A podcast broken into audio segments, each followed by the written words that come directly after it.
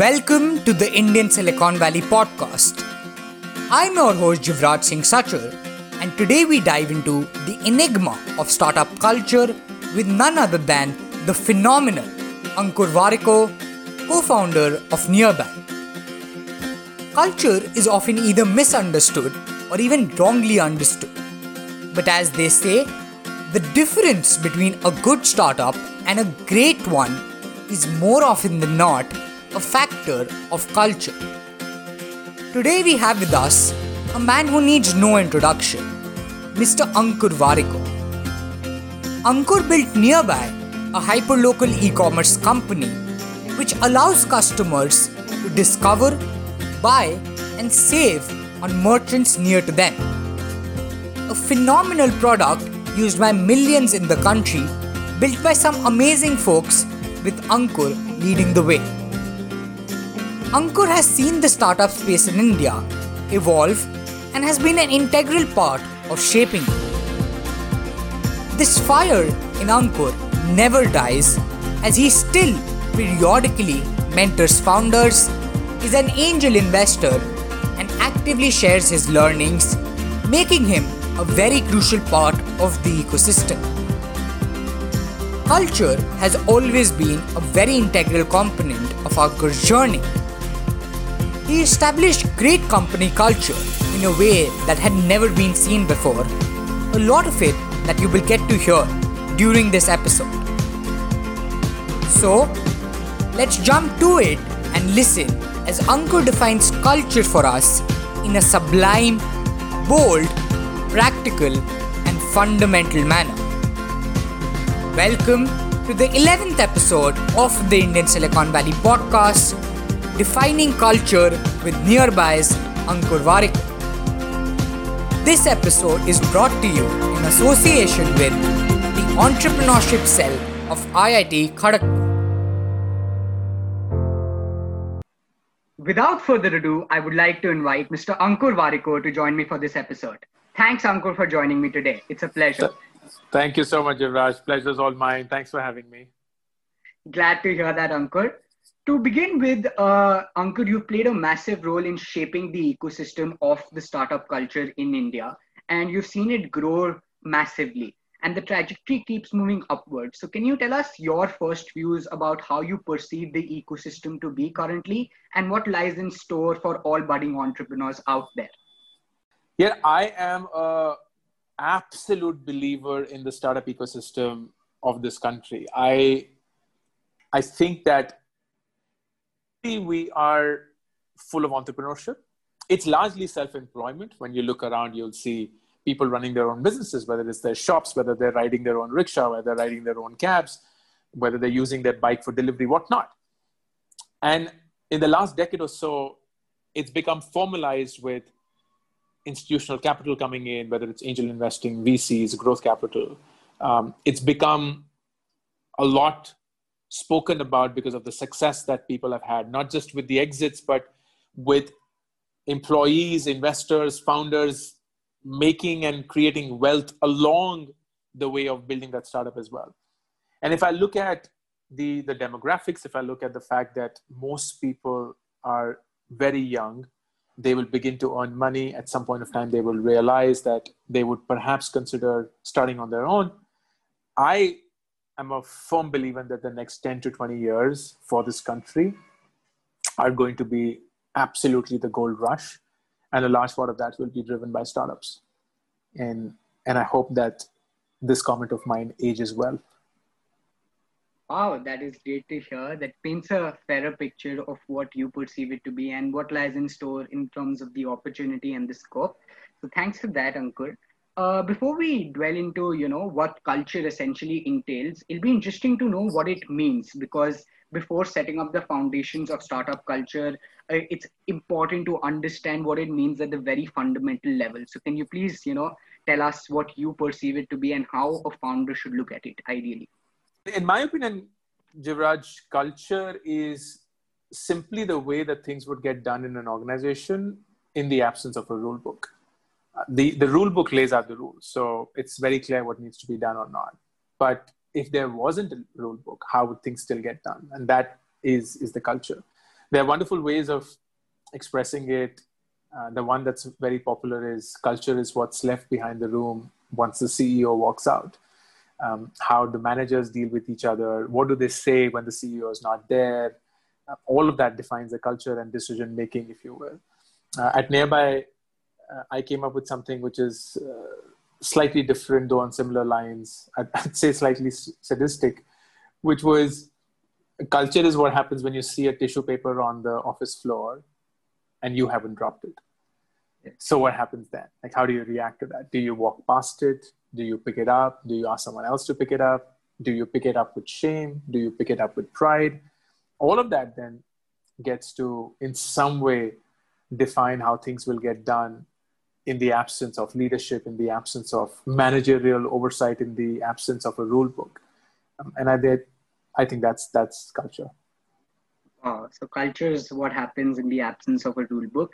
I've read, you know, how they define culture to be behavior, but it's so abstract in some ways. So can you now tell us more about how culture is actually very fundamental to organization and how it shapes one to be very precise? Sure. So uh, I, I had a wonderful journey deep diving into culture very proud of what we built at nearbuy and i think the the big thing that i realized was at the end of it humans as managers as leaders are not scalable because there's we're unpredictable we are emotional we uh, we operate with our moods we operate with our biases so we need something that is like oxygen you don't stop and pause and think about oxygen, but it's always there.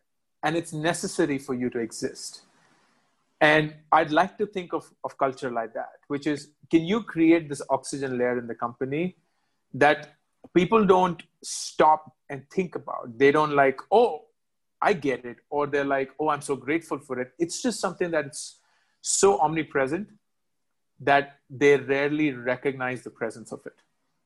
And the reason why it's important is particularly in the time of crisis in the time of crisis how the company gets together how do they behave how they react i in my experience have seen is almost always a determinant of culture how you've gone through really hard times will get to define how people genuinely are and i don't think culture at least the way that we had thought about it is an enabler for growth. While you can think like, oh, growth is a culture or the growth mindset is a culture. Yeah, it is.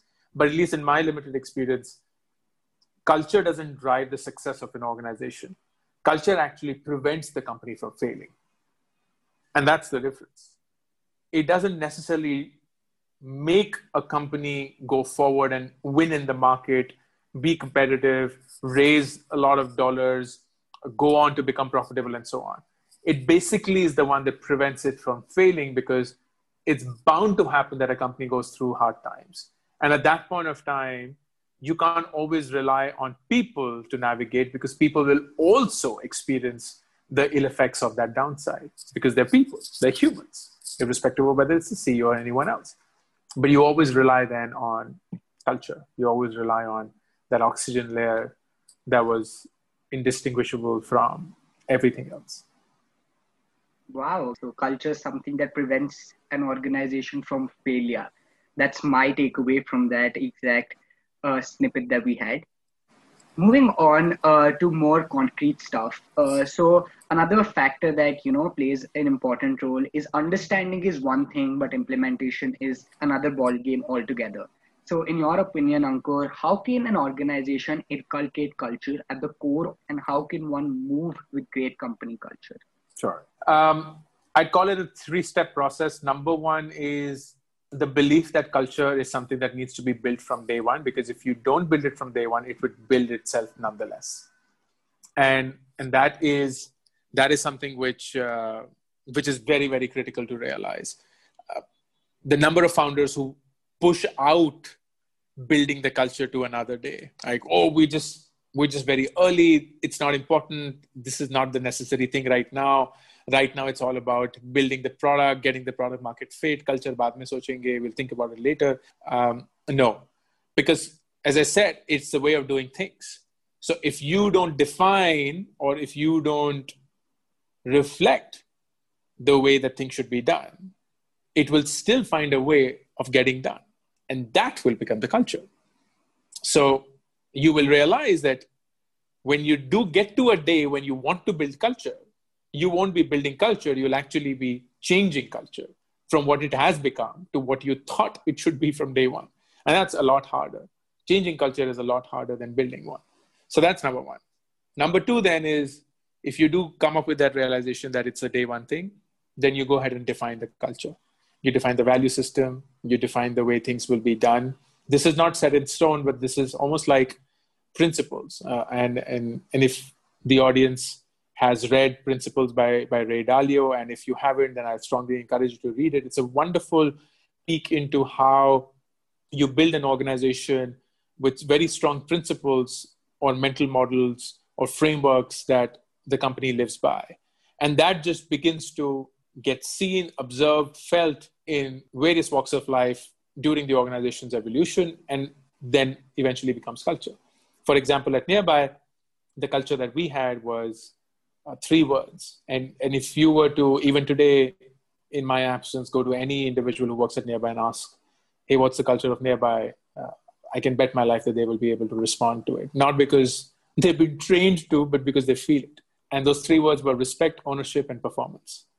Respect was irrespective of who you are, how you speak, how you look, where you studied, how much you earn, what your title is, you will be respected and by that same virtue you ought to show respect.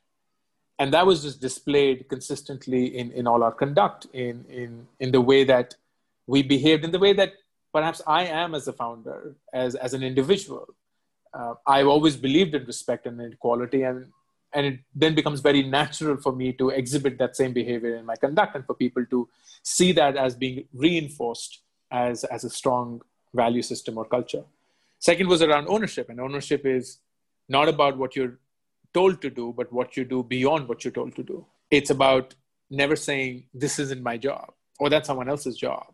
It's about you standing up and saying, If I am in a capacity to help or to get this done, I will. I wouldn't ask myself whether it's my job or not. I will go outside of what the expectations from me are and surprise my own self. I will do things that are that are not driven by what my output is, but what the outcome is expected to be because the output is just a checklist. It's just the things that i have to do. But what is it that was meant to achieve through my output is what i will intently focus upon.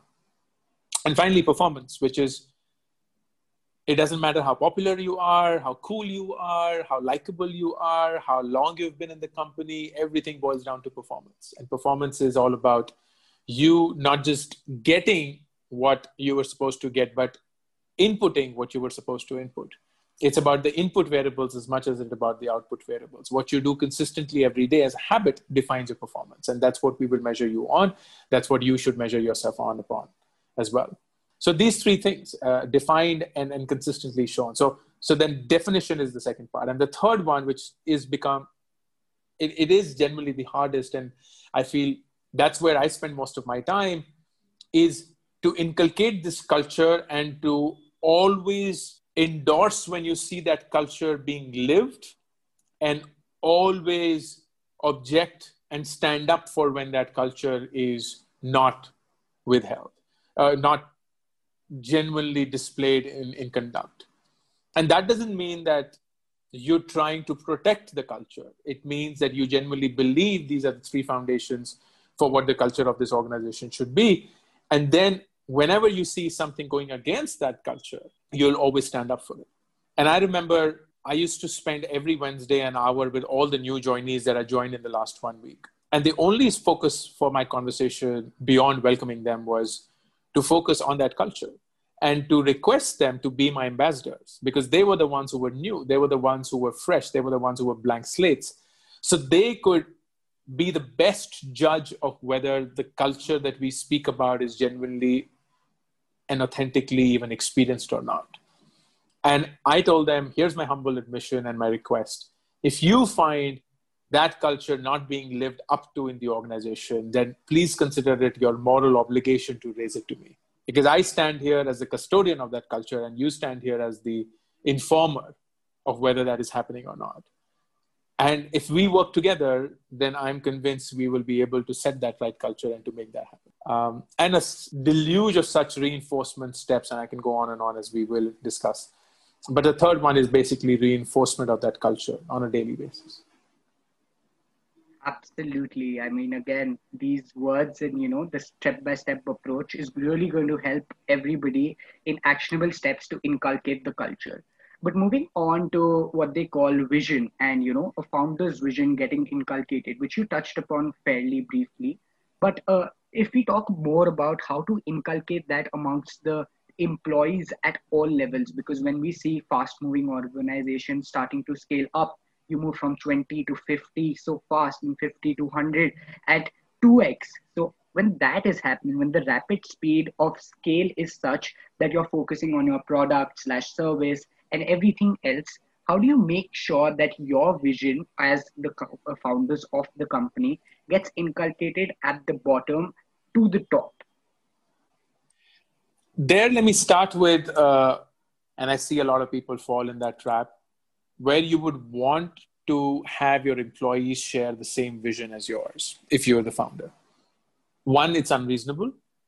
Two, it's impractical. Three, it's nearly impossible it's unreasonable because it's your company.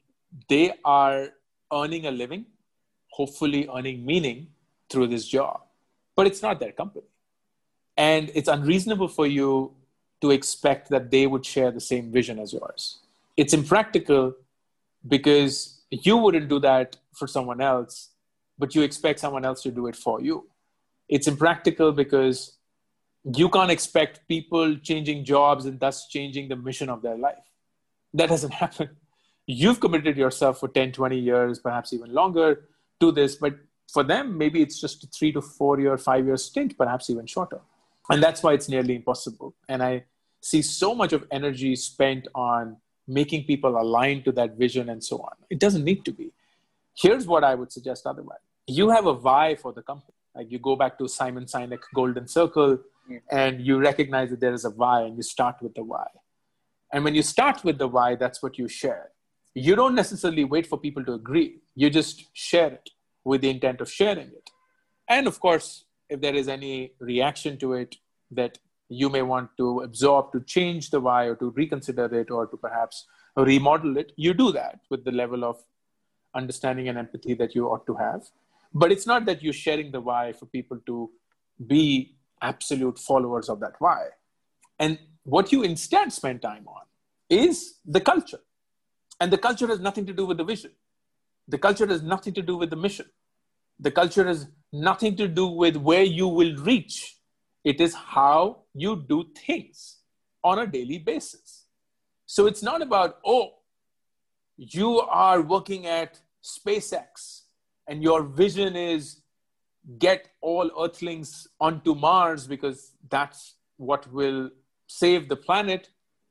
So the sweeper on SpaceX, if you ask him, hey, what are you doing? It's like, I'm putting a man on Mars. All that is really fancy to hear. I seriously doubt if that happens. And if it does, kudos to Elon Musk. But if I were to just extend that example, it is not so much about the putting the man on Mars vision. It's about, hey, it's quite likely that the culture of SpaceX represents how Elon Musk thinks, which is always think in first principles. If you're stuck somewhere, break it down to a point where you can't break it down any further. That is your starting point. That's the culture. That's how we get shit done. We're hoping against hell that we land up on Mars through that. But it's quite likely that you, whosoever you are, may not even be there when that actually happens. You may be working for a competition for all you care. But while you're in it, here's how we do things. And, and I think that becomes the job of the founder. Wow. Breaking the fallacy that, you know, instead of investing all your time as a founder to actually inculcate a vision, if you can build culture and make sure things are done in a way that matches with your culture, you're better off in terms of how the company functions and how the startup shapes. That was great to hear and breaks a lot of traditional ways of looking at vision and culture. So cheers to that.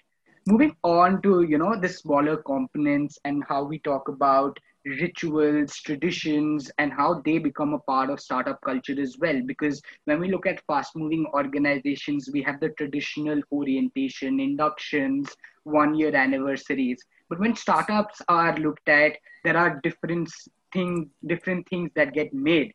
So, can you basically touch upon how these small components also shape culture and how these actionable steps can work towards building a long term startup? they are immensely underrated, Jivraj, and I have seen as a living example of how effective they are. Um, it's like it's like Bollywood for India. We think it's entertainment, but it sets the culture for the for the country. It genuinely sets the culture for the country, it, to the extent that I genuinely feel that if one had to attempt to change the way that the country behaves and operates, I would spend an inordinate amount of my time and energy on just getting movies made in that direction. And that I feel will do it. So here are a few examples of what we did at Nearbuy, and it worked like magic. One of my favorite examples is this thing that we call the why the fuck form.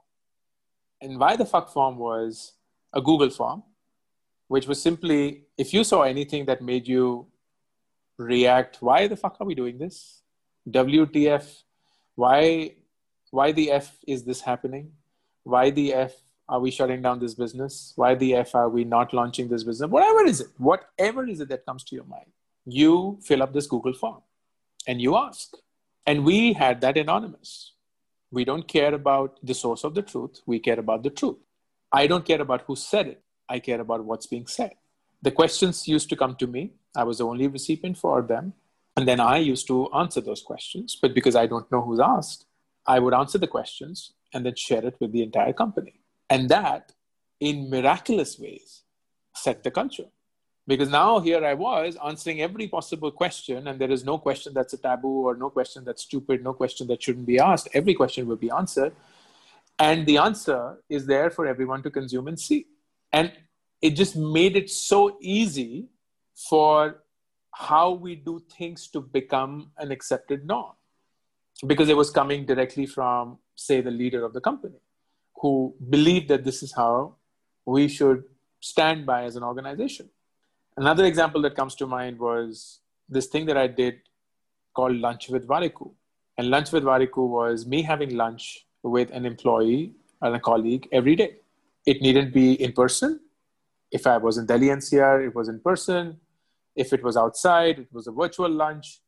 And the agenda was very simple. It was to get to know people. It was to get to, to understand what do they think about their work? What do they think about the company? What is it that they are not too happy about? What is it that makes them happy? So on and so forth. But the, the important contribution towards culture when it came to this initiative was not so much me having this lunch, but after the lunch, me sitting down for 15 minutes, writing a hundred odd word experience post about the lunch and then sharing it with the entire company. And I was like, hey, I had lunch with Jivraj, and Jivraj from Calcutta, and he's done this in life, and I had no idea. And this is what he does at Nearbuy. And uh, oh, did you know that he can play this instrument, or he has this thing, and he grew up in this environment, and this is what he loves about Nearbuy, and this are things that he would love to see changed, and so on. And it just built this layer of respect, where people were getting to know their colleagues in, in ways that they hadn't ever. And they saw that the, the leader of the organization is doing something so non scalable, which is to actually have lunch with every single individual. Like, who does that? Uh, and, and that then suddenly drove, again, the thing of you treat people with respect. As simple as that. And there are dozens of examples, but these, these two remain my, my top favorite ones, and I've learned a lot from, from these two initiatives. That is incredible to hear. It it reflects so much via the narration of it all and reflects what culture meant at the organization. And I hope it can be inculcated in the same way. Uh, moving on, Ankur. So we all understand that misinformation and too much information is bad as well. So I'm sure with all of your conversations with so many young entrepreneurs that you mentored, you must have seen things that go wrong while inculcating culture, which is one important step as well. When we look at the positives, let's look at the negatives as well. So, uh, what are some of the mistakes that a founder can avoid while building culture at his startup? I think the biggest mistake that I would speak about, Jivraj, would be uh, a lack of appreciation for the inherent worldview of the people whose culture you're trying to build. It's very easy for us to fall prey to the cool Silicon Valley culture of flat offices, of no hierarchies, of no cabins, of having office hours where people come and share feedback or get their clarifications sorted and so on. That's not the culture of at least the country we are in.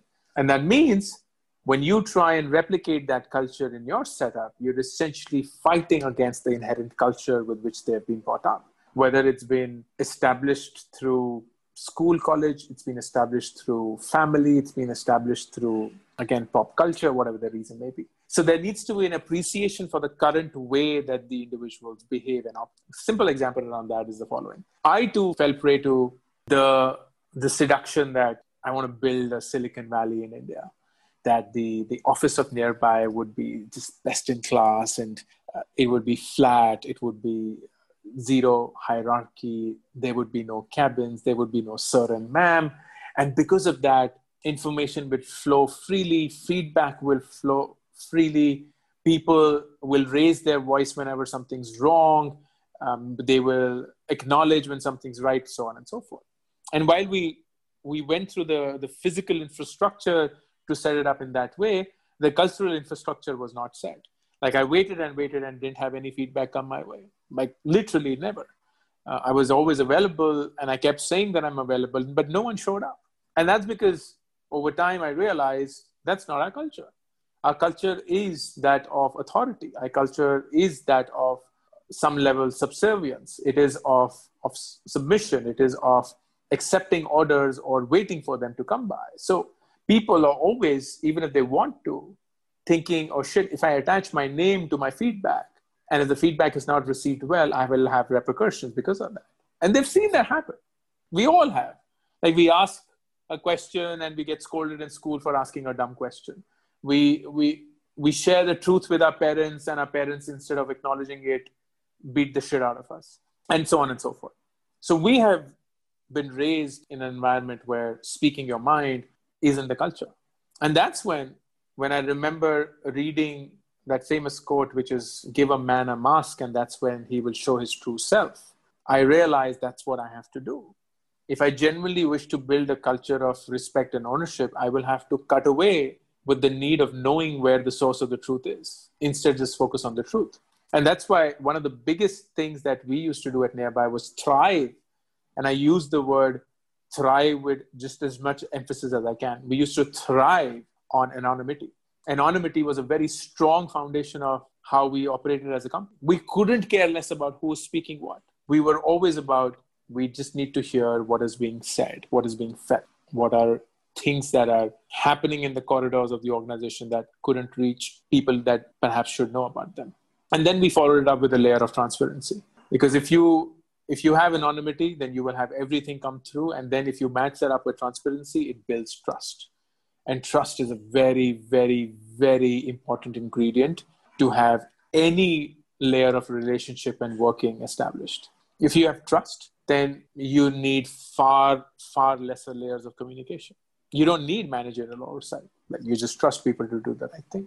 So that was that was something we focused on. Again, that is very very commendable to hear paints a clearer picture in terms of you know not falling for the dream that cannot become a reality. Don't follow norms that work elsewhere but cannot work in a system that you are trying to establish. Make your own rules in a way that you want to shape culture and follow the right things. And i absolutely love the anonymity plus transparency giving us trust approach.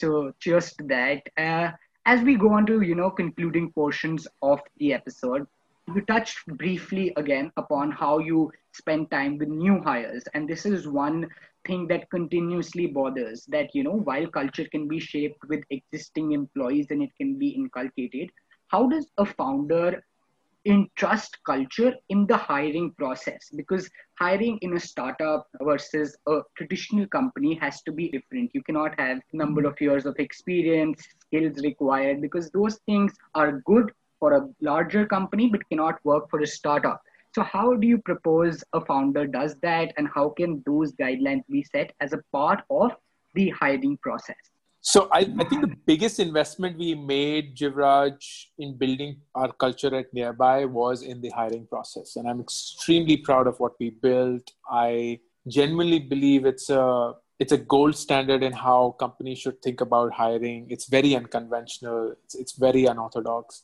And and what we basically did was have what we called a culture first approach towards hiring uh, we said that resume is a very poor reflection of an individual because it's just chest thumping. It is all the things that they have done well in life, but we will never know how they got there. We will never know what defined them as an individual to get to that point.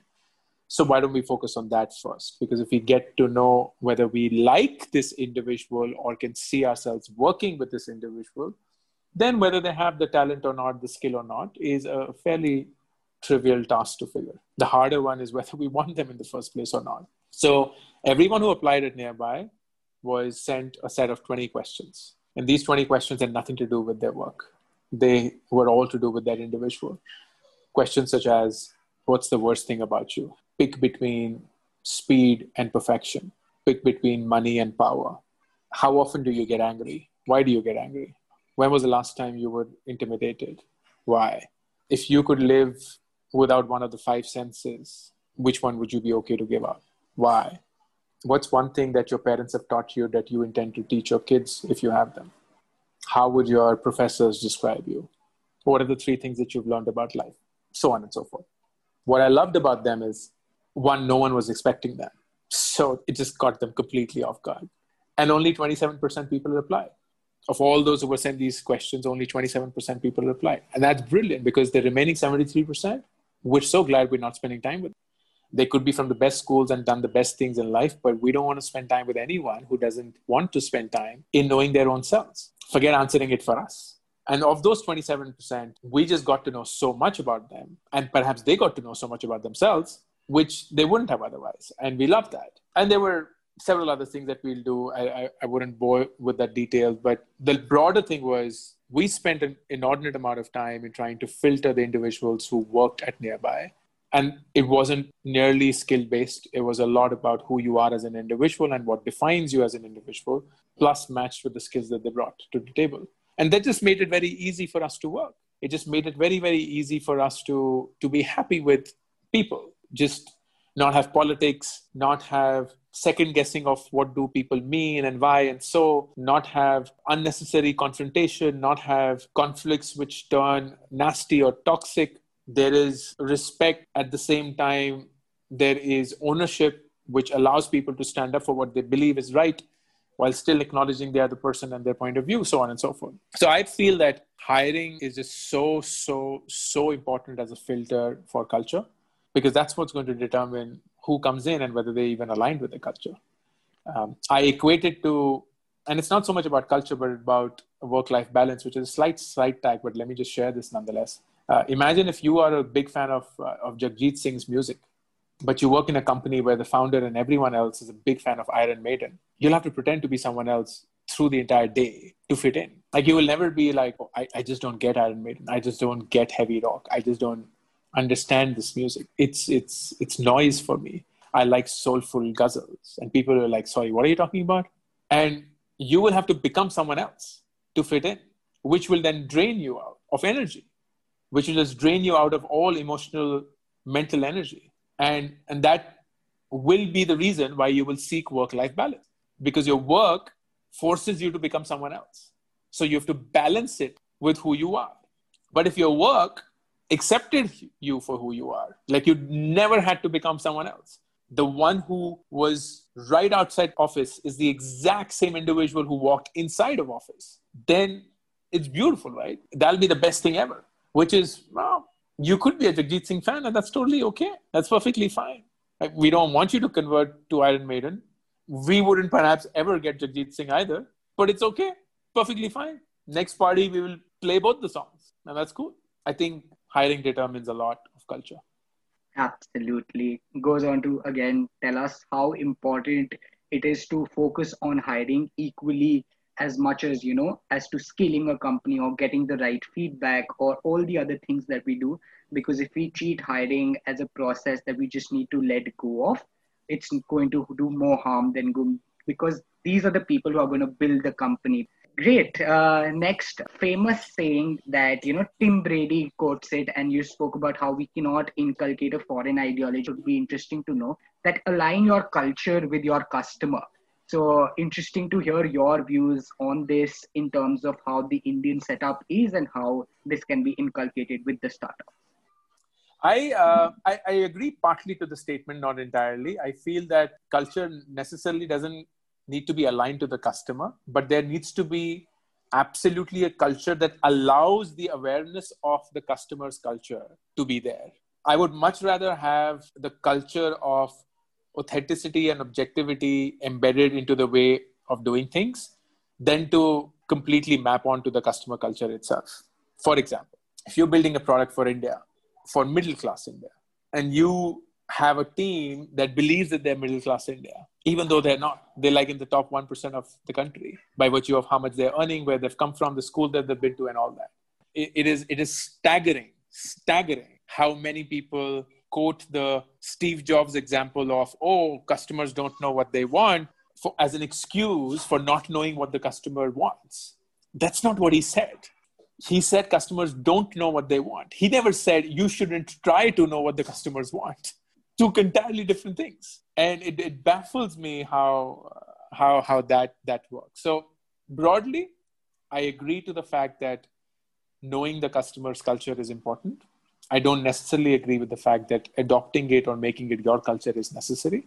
I feel it's more important to have a culture where you set yourself up for awareness of different cultures and appreciation of where they come from Absolutely. So we we have a culture with an open mind that can absorb what other cultures need as well. So that has been extremely wonderful to hear. So to the last question, Ankur, which is very general, uh, everybody knows how amazing your career has been, and you are an inspiration to so many youngsters. If you had to sum up a, a large portion of your entrepreneurial career and otherwise, what would be some of your top learnings from your journey that you'd like to leave our audience? Ah, uh, that's always a hard one. Um, let me start with something which may be counterintuitive. Entrepreneurship is not for everybody. And it has been made fashionable, it has been made sexy, it has been made desirable by the media. There's massive survivor bias because all that we hear about are the unicorns, but we never hear about the deaths. And the number of people who want to become an entrepreneur because they want money or they are frustrated with their job or because they think it's a cool thing to do is staggering.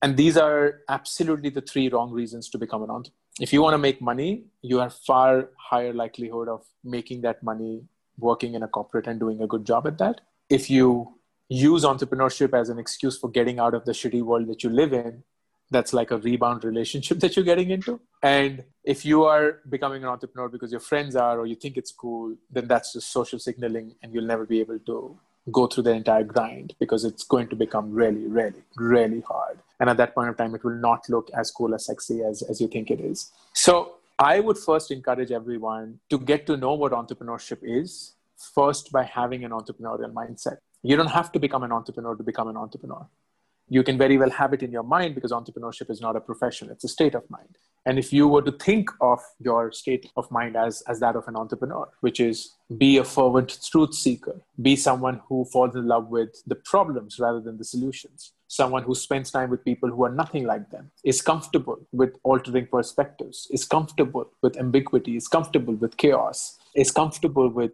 being told that they're wrong and yet be persistent to perhaps see if they're truly wrong or right. Then you figure whether entrepreneurship is for you or not. And when you do that, the second big thing which I have learned is entrepreneurship is the most brutal form of self discovery because it doesn't care who you are. None of us buy a product because the founder is from IIT.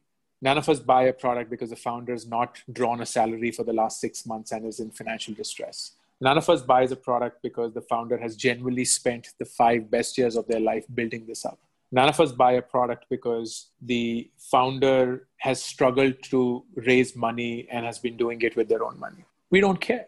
We couldn't care less. We don't care who you are. We don't care where you went. We don't care how you look. We don't care what your degrees are. We actually don't even care about how much money you've raised.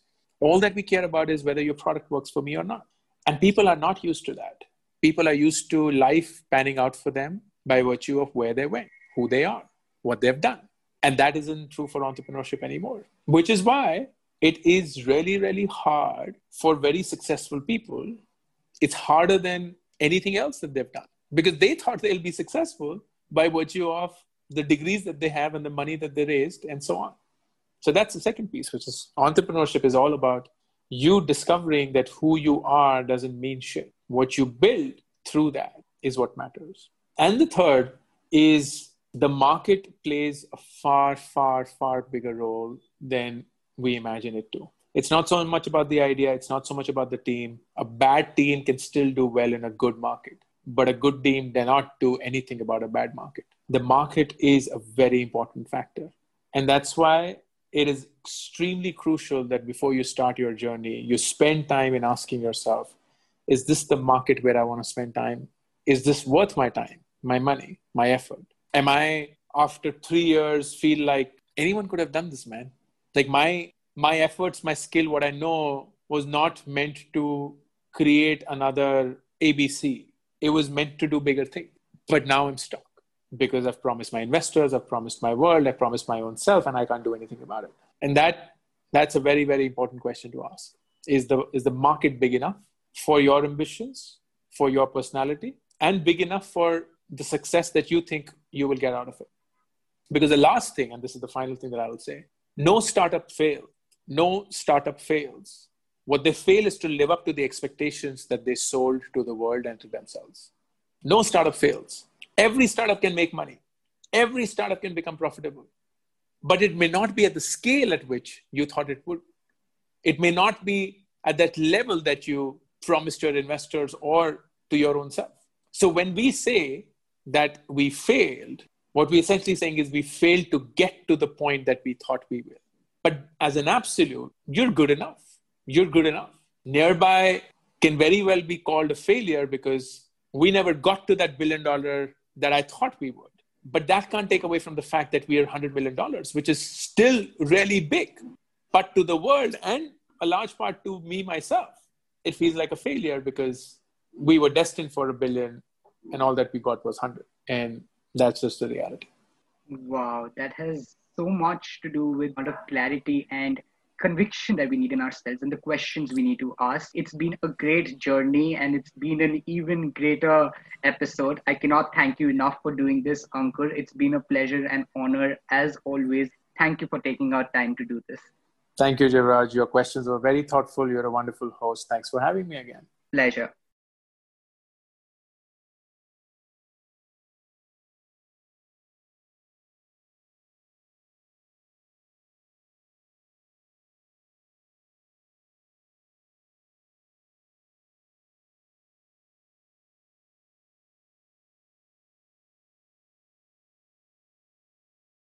Wow, that was Ankur Warikoo for you. I have mentioned wow almost five times now, and that has been my genuine reaction to the great insights provided by Ankur. Culture is now not an enigma for me anymore, and I hope you feel the same way. Let's take a quick bite back and reflect upon some of the very key pointers from the episode. 1. Culture is the oxygen for a company. It is the behavior in the absence of a rulebook. 2. Culture is not an enabler of growth. It may not necessarily drive success of an organization, but it most definitely prevents it from failing. It defines how companies deal with crisis. 3. And this one's important. Build culture from day 1. If you do not build it, it'll build itself. And then you would have to change it. But remember, building culture is a hell of a lot easier than changing it. 4. Rituals are important. They embody the culture. Don't underplay them. Be innovative. Set your own examples internally. Some great ones by Ankur are in the form of Lunch with Warikoo and the Why the Fuck form. 5. Don't replicate systems that may not work. Know your audience, innovate with what you have. 6. Ingrain the culture in the hiring process. The fresh hires need to embody the culture, they are the patrons of it. 7. Hire individuals who understand your culture, respect it, and are willing to uphold it. 8. Build culture knowing and respecting your customer's culture. Have the empathy to respect opinions of all kinds. 9. Some great three step approaches provided in the episode. The culture at nearbuy 1. Respect, 2. Ownership, 3. Performance. The derivation of trust through anonymity and transparency. 10. Respect and understand that entrepreneurship is not for everybody. The media overhypes it and there's a lot of survivorship bias. Be sure of it, inculcate it, embody the mindset for entrepreneurship, for it is but a state of mind. Love problems. Spend time with people nothing like yourself. Get comfortable with altering chaos. And finally, be sure of the market. Have the awareness for it.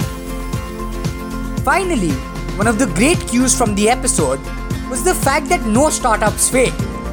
In absolute terms, definitely not.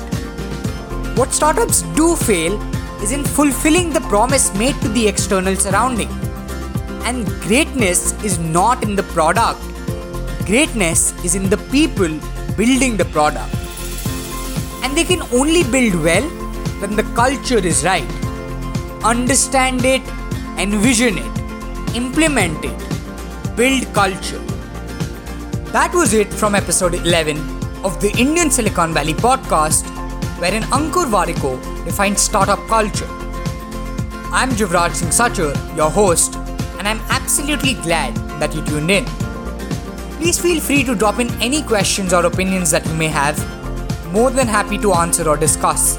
This episode was brought to you in association with the Entrepreneurship Cell of IIT Kharagpur. Do check them out at the end of the episode. One thing I've learned during this podcast is the value of feedback for founders. Candidly enough, it plays a great role here as well. Feel free to reach out to me on social media and let me know how your experience was tuning in.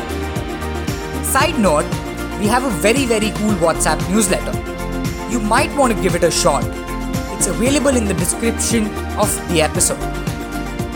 My recommendation tool for this episode is a fairly famous one. Pardon me for the same, but to the extent that I see it, it probably has not been explored in the best manner possible.